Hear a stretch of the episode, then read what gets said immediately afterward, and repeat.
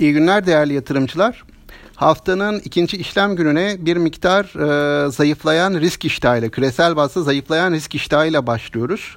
E, risk iştahının zayıflamasında malum bu Covid-19 virüsünün e, ikinci fazına geçilip geçilmediği tartışmaları, endişeleri e, büyük rol oynuyor.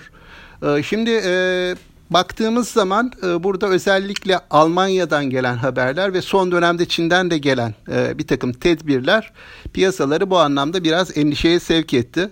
Geçtiğimiz haftalarda biliyorsunuz normalleşme hikayesi satın alınmıştı küresel piyasalarda ve özellikle Amerikan piyasalarında dolar bazında %25'in e, üzerinde getiriler sağlanmıştı. Biz burada geri kalmıştık. Yani toplamda bizim dolar bazlı getirimiz %15'lerin altındaydı borsa olarak. Genelde zaten gelişmekte olan ülkelerde genel olarak geri, geride kalmışlardı. Şimdi dün baktığımızda e, küresel piyasalarda yüzde bir, bir buçuk civarında düşüşler vardı. Biz e, bir miktar daha e, dirençli çıktık. E, çok fazla gerilemedik. Hani aslında e, bizim çıkış sırasında da geride kalmış olmamız yani beklentileri çok fazla satın almamış olmamız dünkü gerilemede de e, nispeten daha dirençli olmamıza yol açtı. Şimdi e, önümüzdeki günler muhtemelen bu konu tartışılmaya devam edecek. Yani rakamlar geldikçe e, bu ikinci fazda ne ölçüde ekonomik e, öncelikle şundan başlayalım. İkinci fazın olup olmayacağı, hangi boyutta olacağı ve bunun ekonomik etkileri piyasalar tarafından fiyatlanmaya çalışılacak. Ve bu o, aslında bir baskı unsuru yaratabilir küresel çapta risk iştahının azalmasına sebep olabilir.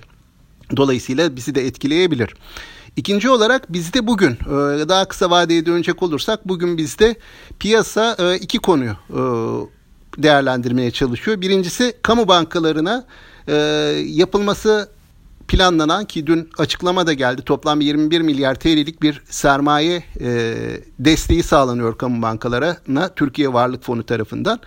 E, bu o, tabii ki kamu bankalarının özellikle bu Covid-19 e, pandemisi sırasında kredi verme, özel sektöre kredi verme, COBİ'lere kredi verme e, faaliyeti bir hayli yoğunlaşmıştı. Sene başından bu yana kredi hacimlerindeki artış %25'lere ulaşmıştı. Dolayısıyla bu da sermaye yeterlik rasyolarını aşağıya çekmişti.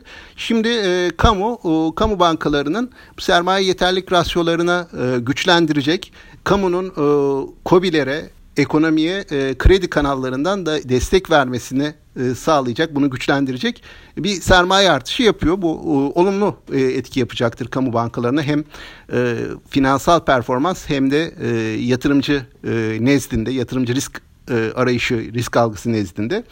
E, bir konu bu. İkinci konu MSCI endekslerinin e, yeniden e, düzenleneceğini belirtmiştik bu akşam saatlerinde bizde seans kapanışında. Burada da e, bankalar tarafında Yapı Kredi Bankası'nın öne çıktığını söylemiştik. Çünkü Yapı Kredi Bankası'nın hatırlayacaksınız e, yabancı ortağı Unicredit hisseli satışı yaptıktan sonra halka açıklık oranı artmıştı. Piyasadaki dolaşımdaki hisse miktarı artmıştı ki zaten Yapı Kredi Bankası işlem hacimlerinden de bunu görmek mümkün öncesi ve sonrası olarak. E, dolayısıyla işlem hacmi ve halka açıklık oranı bu MSCI'ye alınma konusunda önemli bir kriter olduğu için Yapı Kredi Bankası'nın MSCI endeksine girmesi bekleniyor. Bu anlamda da e, piyasanın yine e, konuştuğu, takip ettiği konulardan birisi bu.